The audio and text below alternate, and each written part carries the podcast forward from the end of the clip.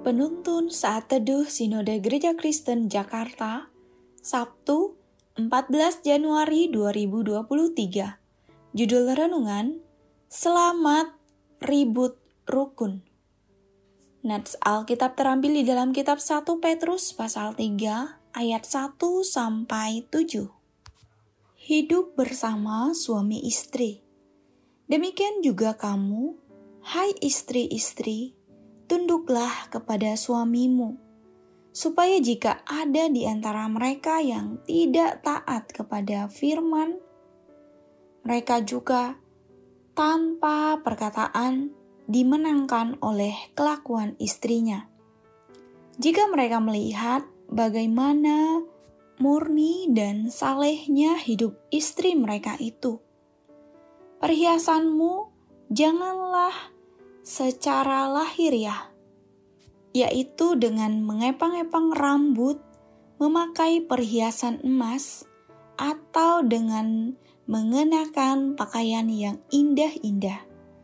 Tetapi perhiasanmu ialah manusia batiniah yang tersembunyi dengan perhiasan yang tidak binasa yang berasal dari roh yang lemah lembut dan tentram yang sangat berharga di mata Allah. Sebab demikianlah caranya perempuan-perempuan kudus dahulu berdandan, yaitu perempuan-perempuan yang menaruh pengharapannya kepada Allah. Mereka tunduk kepada suaminya, sama seperti Sarah taat kepada Abraham dan menamai dia tuannya. Dan kamu adalah anak-anaknya jika kamu berbuat baik dan tidak takut akan ancaman. Demikian juga kamu, hai suami-suami, hiduplah bijaksana dengan istrimu sebagai kaum yang lebih lemah. Hormatilah mereka sebagai teman pewaris dari kasih karunia, yaitu kehidupan, supaya doamu jangan terhalang.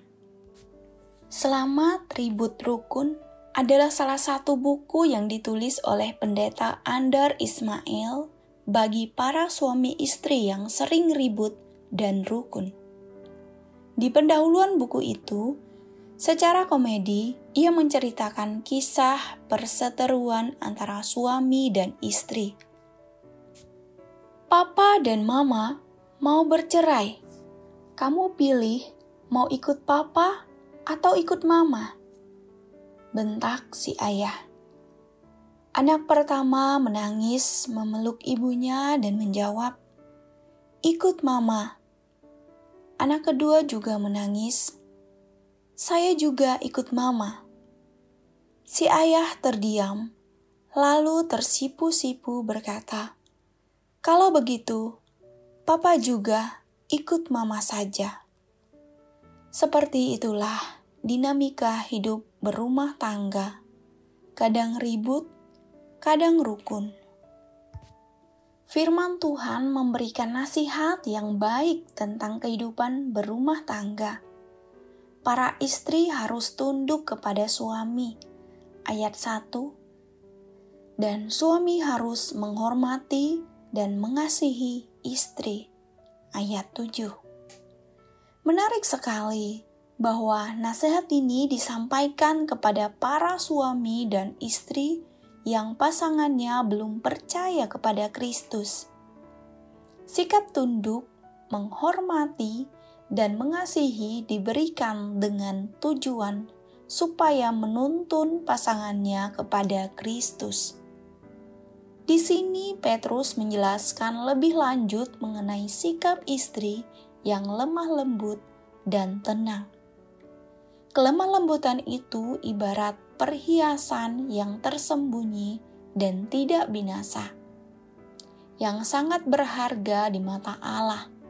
Ayat 4 Istri yang lemah lembut memuliakan Allah dengan menjadi penolong suami dan keluarganya untuk mencapai kehendak Allah dalam hidupnya.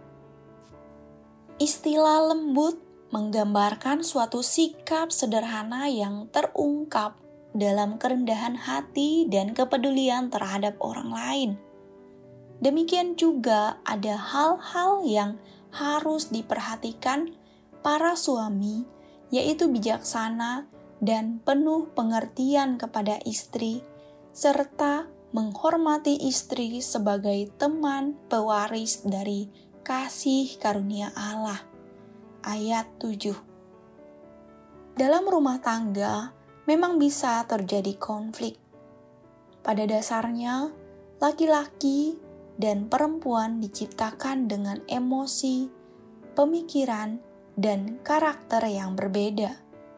Misalnya, laki-laki lebih rasional dan perempuan lebih emosional, atau laki-laki lebih tegas, berprinsip, namun perempuan lebih lembut dan fleksibel.